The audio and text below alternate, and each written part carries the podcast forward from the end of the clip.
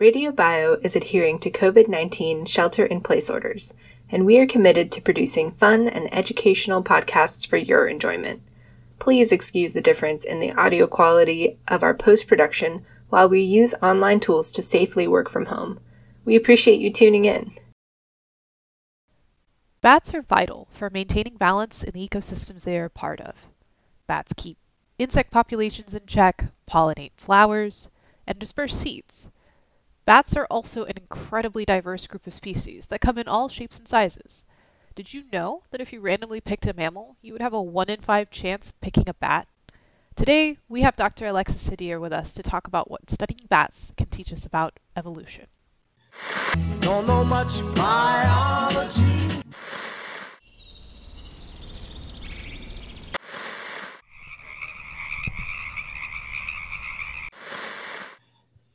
Hello, and welcome to Radio Bio. I'm your host, Leila Wahab. And I'm Sonia Vargas. And today we have with us Dr. Alexis Sudhir, a postdoctoral researcher from the University of California, Los Angeles. Welcome. Hi. So to just start out, can you tell us a little bit about your research? Yeah, sure. So I work on bats in general, and I use bats as a model system to study the evolution of species in general.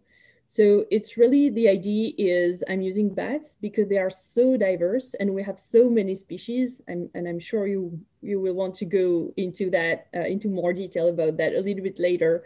But we have so many different species that live in so many different places, that eat so many different things, that we can use them as a proxy to understand the evolution of species in general, like how they adapt to where they live, how they adapt to where they eat, how they adapt to new, places over time. So this is really the aim of the research, using the fantastic bats also because we love them, but to understand wide question about evolution. So when you study bats, what does it look like when you're doing field work or when you're doing experiments, Yeah, sure. So as you say, first, when we want to study bats, we have to go where they live, because of course, if we want to study some species that live in so many different places, we need to understand how these places are, where it is and everything. So we go where the bats are, which is basically everywhere in the world, except in the polar region. But since we are focusing on diversity, we really want to go where the biodiversity is, where we have the highest diversity of bats, what we can find. Meaning that we go to the tropic, which of course, as you can imagine, it's something we just love. More than 2/3 of the species diversity of our planet resides in the tropics. Bats are no exception. While bats can be found in virtually all habitats aside from polar ecosystems, the number of species and the diversity in diet and morphology found in the tropics is unparalleled. So we are really spread out all over the tropical region, and sometimes we also study some bats in the US, but given our research question, we are more focusing on the tropical ones. And so in the field, basically, it's, working in the field is not just like working in a lab. You have to plan so many things in advance. So, for example, we have to plan for the permits. We also need to work with the countries we work in because, of course, we don't want to go take the bats and go out. We really want to work with them. So we establish collaboration with people. We establish collaboration with the government to be sure we are allowed to take the bats and then, live with the samples. We are also working with conservation because we are not doing any, some of us are doing a bit of conservation work, but the primary reason is understanding evolution. So we are working closely with conservation people to be sure that if we work on the bats, if we have to kill animals, stuff like this, we won't harm anything, any population, any communities and anything. So all that being said, and then of course, plan for the plane ticket, the field stuff, everything. When everything is done, which is month of, preparation before, then we can go. And then it can be working in remote places. So sometimes we camp in the forest, which I love, but it's kind of a logistics. We put traps to catch bats, of course. And the traps are so it depends on where we go. So when we go to the cave to study the species that live in a cave, we have what we call the harp trap. So you can imagine a huge, the instrument, the harp, you have these strings and vertical and etc. So we have a trap that is like this. The bats just fly in, get tangled in the strings, and then fall into a pocket. It's completely harmless for them. And then we can just grab them in the pocket and then see if you know, they are interesting to us or not. We also have in the forest, especially like big nets that are called mist nets. If you are birders, I think you know what a mist net is. This is basically like a volleyball net, except that it's from the floor to, I don't know, up to 6 feet tall. And so we put that in the middle of the trees in the forest. And when the bats flies in, they get tangled, and then we have to untangle them, etc. They don't like that. And then we can choose to keep them or release them. We release like 95% of what we catch. So it's really like this. And also, we are using butterfly nets to catch them. For example, if we go in abandoned houses in Trinidad, we have tons of bats in houses and stuff. And so this is really what you can imagine of catching a butterfly. They are flying around and we're really, you know, doing big moves to catch them. And this is how, this is a typical day in the field. We go to the field at 5 p.m., we set up the traps, and then we are up until in the field until 2 in the morning. Then we go back to a hotel, a room, whatever we find, or the tent. We process the sample until 5 in the morning sometimes. We sleep 4 hours and we go back again. So it's really, really tiring, but it's really fun. I was just gonna say, that sounds so cool. Yeah. It can be like, you know, I think one day, I think it was my first fieldwork, something like this, you know, the first time you're like, oh my God, like it's so many things at the same time. And then I think the third day I was like, I'm like Indiana Jones, like in the middle of the forest, catching bats. This is my job. I'm paid to do that. And I'm paid to understand the evolution of these species. And it's so amazing. It's just, I mean, after a week or two, we are so tired. Like everyone is like, because you know, we work also, I mean, it's really cool, but we work 24/7. So it's also tough, but it's so incredible. So why are bats so interesting to study evolutionarily? Like, why did you choose bats?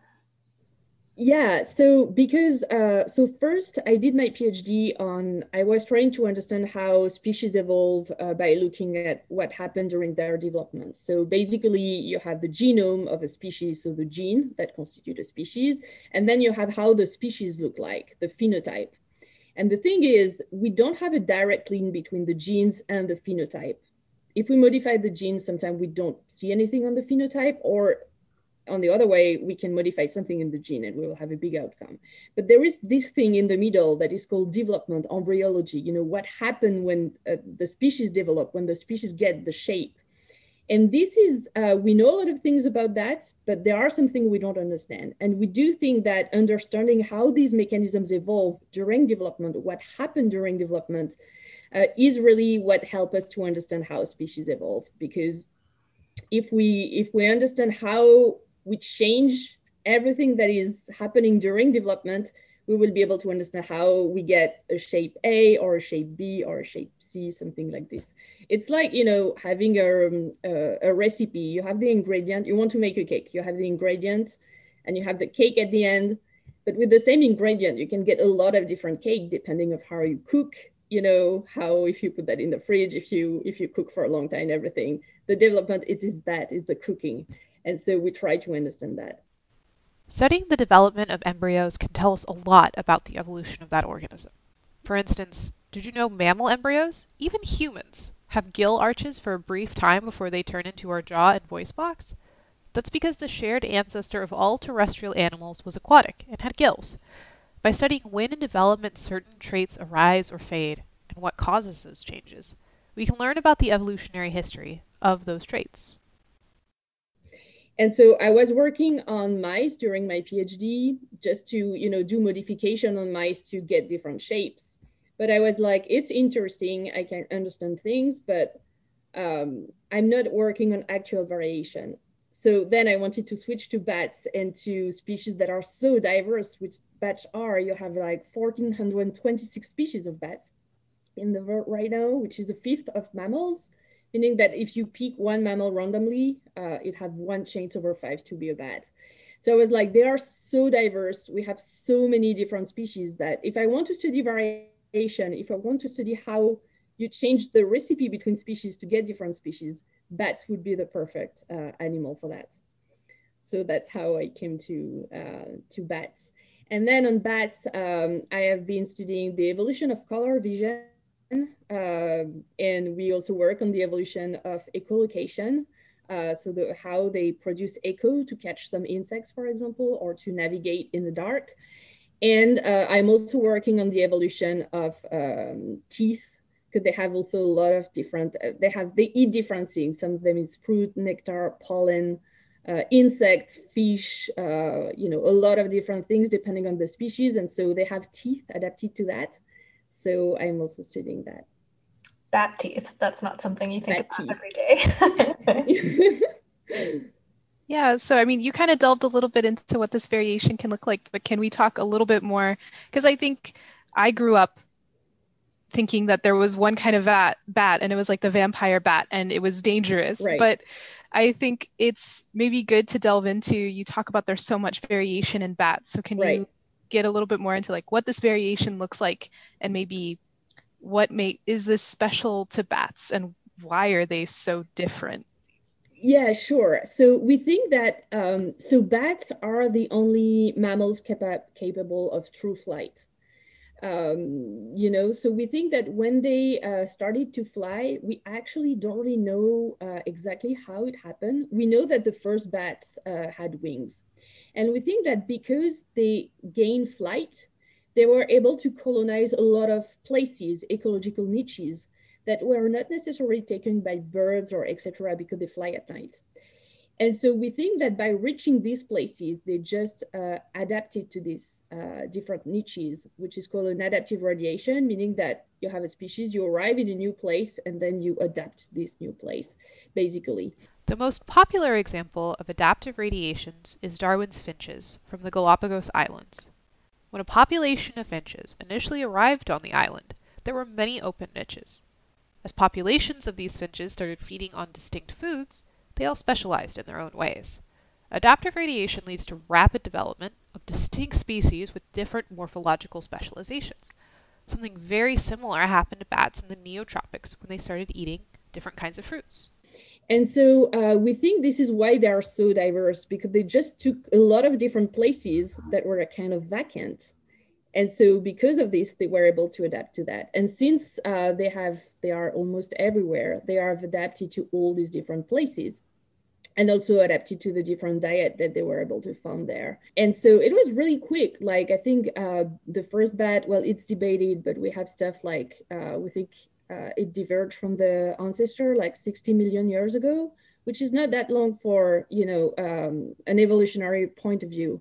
And we do think the only explanation right now is because they have colonized these different places. And in terms of diversity, I think if people want to have an idea about how they look like, Marilyn's Tuttle website is really cool. You have a lot of pictures. The Bat Conservation International website also have a lot of pictures. Some of them look like a little puppy, like the fruit bats in Africa, really look like a flying, you know, little dog. Some of them look like a little pig. The puppy I was talking about, they have like very, very big eyes, but you have other insect bats in the tropic. They have eyes so small that you can barely see them, that are embedded in the ears. We can also speak about the ears. Some of them, they have teeny tiny ears like a little fox, but others will have ears so big that you can't even, like, they're just super big, pointy or roundish. You have bats that are white, bats that are orange, bats that are, you know, brownish, stuff like this.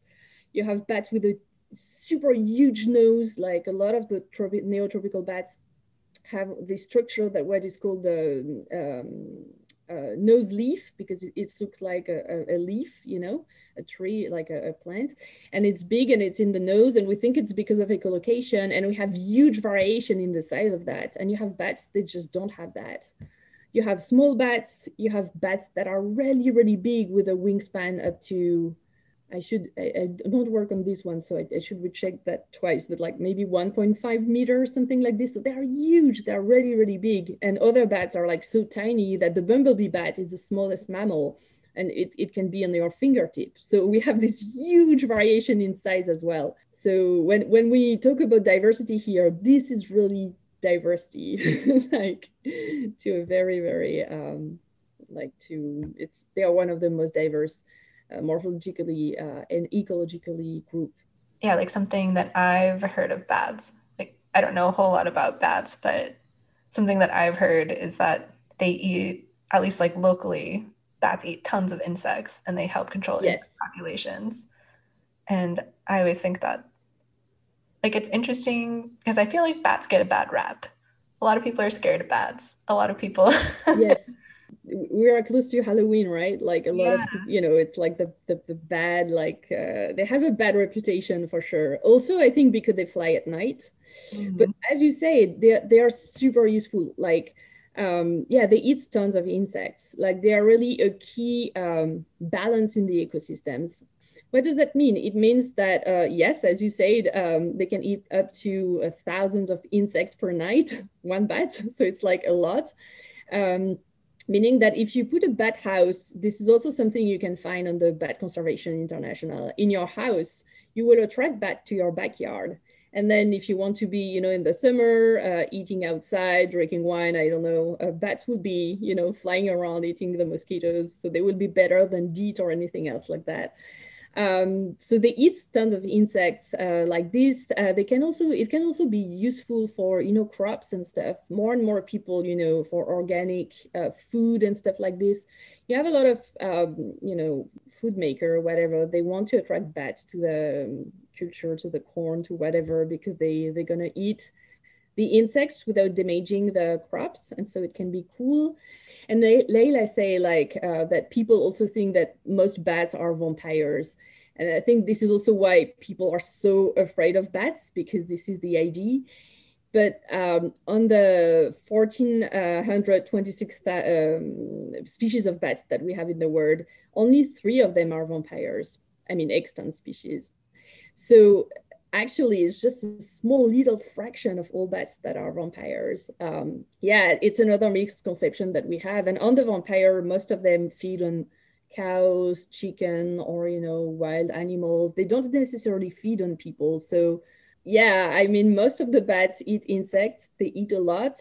Others are fruit bats, pollen bat, fish bat, omnivorous bats. And only 3 of them, on all of them, eat blood. It seems like bats are your model organism because they just have this incredible diversity. And so your big questions have to do with evolution. So what can studying this diversity and the evolution of bats tell us about evolution in general? Yeah, that's a very good question. So I can tell you about a study that we published last year, which exactly show that.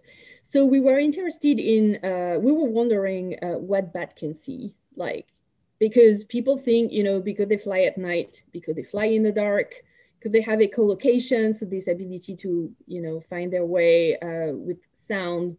A lot of people thought that bats are blind. And I think we say blind as a bat, right? This is totally wrong. They see very well. And so we were wondering how vision evolved, like do all the bats are able to see different things, etc.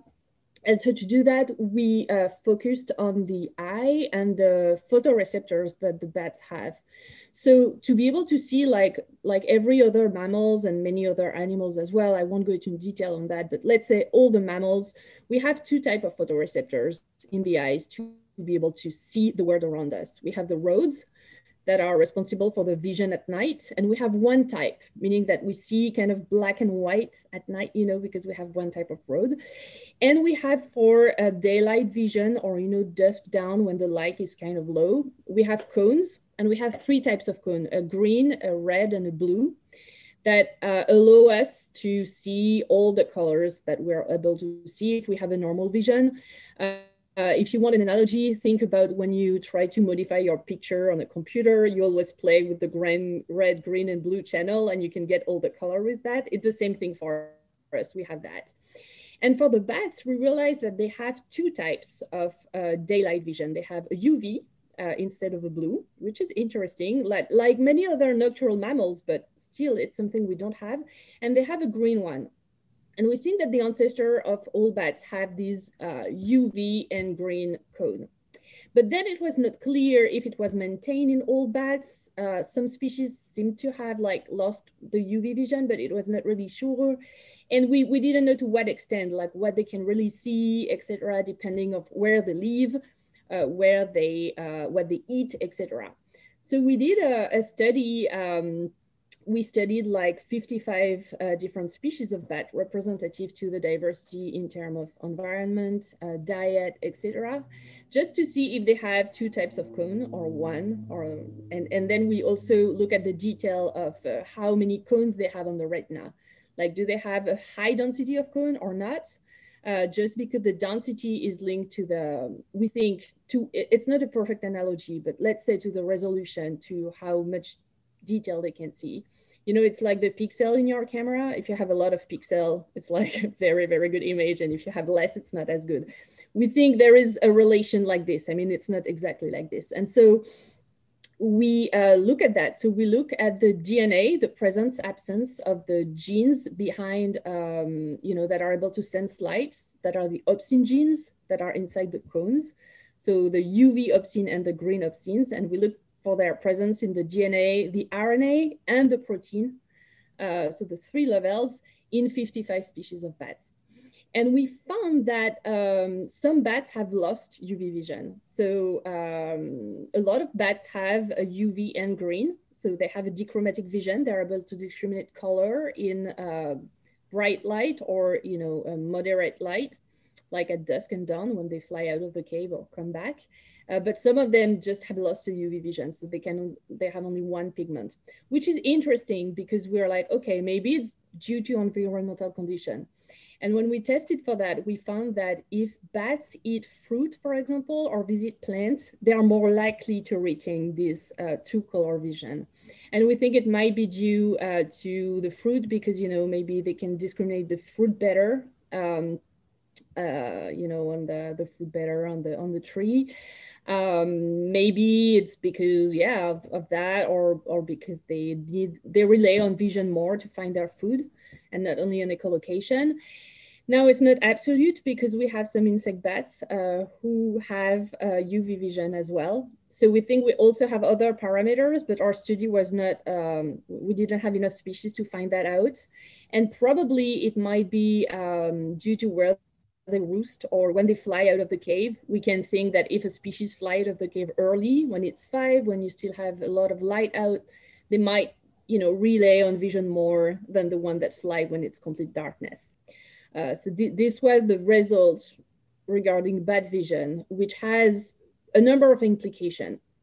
So the first one is that if we want to protect bats better, it's important to know what they see because, for example, we know that the white light or the green light affects them. So if we want to have a, you know, a city that is nice for bats at night, it would be better to have red light, for example, because they won't be affected. So understanding that will help us to understand that. Now, in evolution in general, it's important because it's another example of a trait loss. We think that species evolve by gaining new things, you know, new abilities. This is not always the case. And by losing traits, it's also a way of evolving because it's going to be too expensive. We can think about the eyes of cave fishes and stuff like that disappear. So evolving by losing traits is important. And in our study, we look at the loss at the three levels, the DNA, the RNA, and the protein. And we found interesting stuff because we were looking at so many species. We found some species that have lost everything, DNA, RNA, protein. So we're like, okay, complete loss of the gene. Okay, from the beginning, they have lost, maybe, I don't know if it's for sure or not for good or not, but they have lost the ability to make them. But some species have lost only the protein, and some species retain the gene, but have lost the mRNA and the protein. Meaning that we are at different stages of losing the thing, and maybe this is a big if, maybe, whatever, but they might be able to regain UV vision more easily, you know, if you lose only the protein and the mRNA, etc. Maintaining functioning eyes or other senses is expensive. When those traits are no longer offering an advantage for the organism, selection for those traits relaxes, and oftentimes those traits fade away. Studying patterns of what traits are lost instead of gained offers a complementary perspective to the evolution of organisms. So by looking at so many species, and it also showed the importance of looking at many species and not only one, we uncover this mechanism of trait loss. We don't lose trait like this. It's a, you know, ongoing mechanism. It takes time. We have different steps, and maybe depending on where you're in the step, you can regain. So this was the big picture of that work. That is, we have a mechanism for trait loss. Trait loss is important. And the more species we study, the more we'll be able to understand how life evolved in general. So it's beyond bats. What is your favorite part about your research? I love field work. I love being in the field, not only because it's cool to be in the field, but because it's just add another dimension. It's just help us, you know, working on vision, for example. I don't think you really get why bats would have this different vision if you're not there in the field to see what they see. Another part that I love, so on one of my other projects, which is, so because my work on teeth go a bit further than that, the idea is to find the rules to explain how you expand the number of teeth and how you modify the shape of an organism. Since we have so many different shapes, we can find rules in the gene network to understand how the gene network is modified to get from one shape to another. And by doing that research, I had these wow moment, you know, when I found a really unexpected results. Like we thought it would be something, and it was something completely different. And I think this is the vision people have about research, but it's not something that is happening that many times. Like it's pretty rare, but when it happens, it's like, you know, you're in front of the computer looking at the data and you're like, oh my God. And like when it happened, I called a friend. I was like, okay, maybe I'm completely wrong. What do you see? What do you see? And he was like, oh my God. And so, you know, it's just like these very moments when you find new things, you're just exploring knowledge and you find something new. And I think this is really, really, it's incredible. I think that's so interesting. So I work with microbes a lot, and I feel like that's still like a very like open field. But then when I think of mammals, I'm like, we know a lot about mammals. But then when you're saying like, you're discovering, you're making these like huge aha moments with like something that you would think that we would know a lot about, like bats. I just think that's amazing. Yeah, no, and I think you are totally true. I think people think that we know so much, you know, even about when I talk about developmental biology, people are like, well, we're able to make a baby, you know, in a in a petri dish now, we know everything. But no, there are so many things. I think in biology, in science in general, the more you know, the more you realize what you don't know. And I think, you know, with all the new techniques that we have access to new levels of knowledge and questions that we never dreamed of before, even in mammals. The more you know, the more you realize you don't know. There's always something new to learn, a new stone to turn over. There's still so much to learn about bats, and so much bats can teach us about the evolution of diversity on our planet. The thing I think is the most important to take away is that bats are so much more than vampires. They are pollinators, dispersers, and key parts of their ecosystems. Knowing about them and protecting them is important for humanity and the planet as a whole. RadioBio is produced by graduate students at the University of California, Merced. Support for RadioBio comes from the Quantitative and Systems Biology Graduate Group, the School of Natural Sciences, the Graduate Division, and the University Friends Circle at UC Merced. You can help support RadioBio's mission of increasing scientific literacy in California's Central Valley and beyond by donating at giving.ucmerced.edu/radiobio. Find out more about our mission, events, and podcast at www.radiobio.net.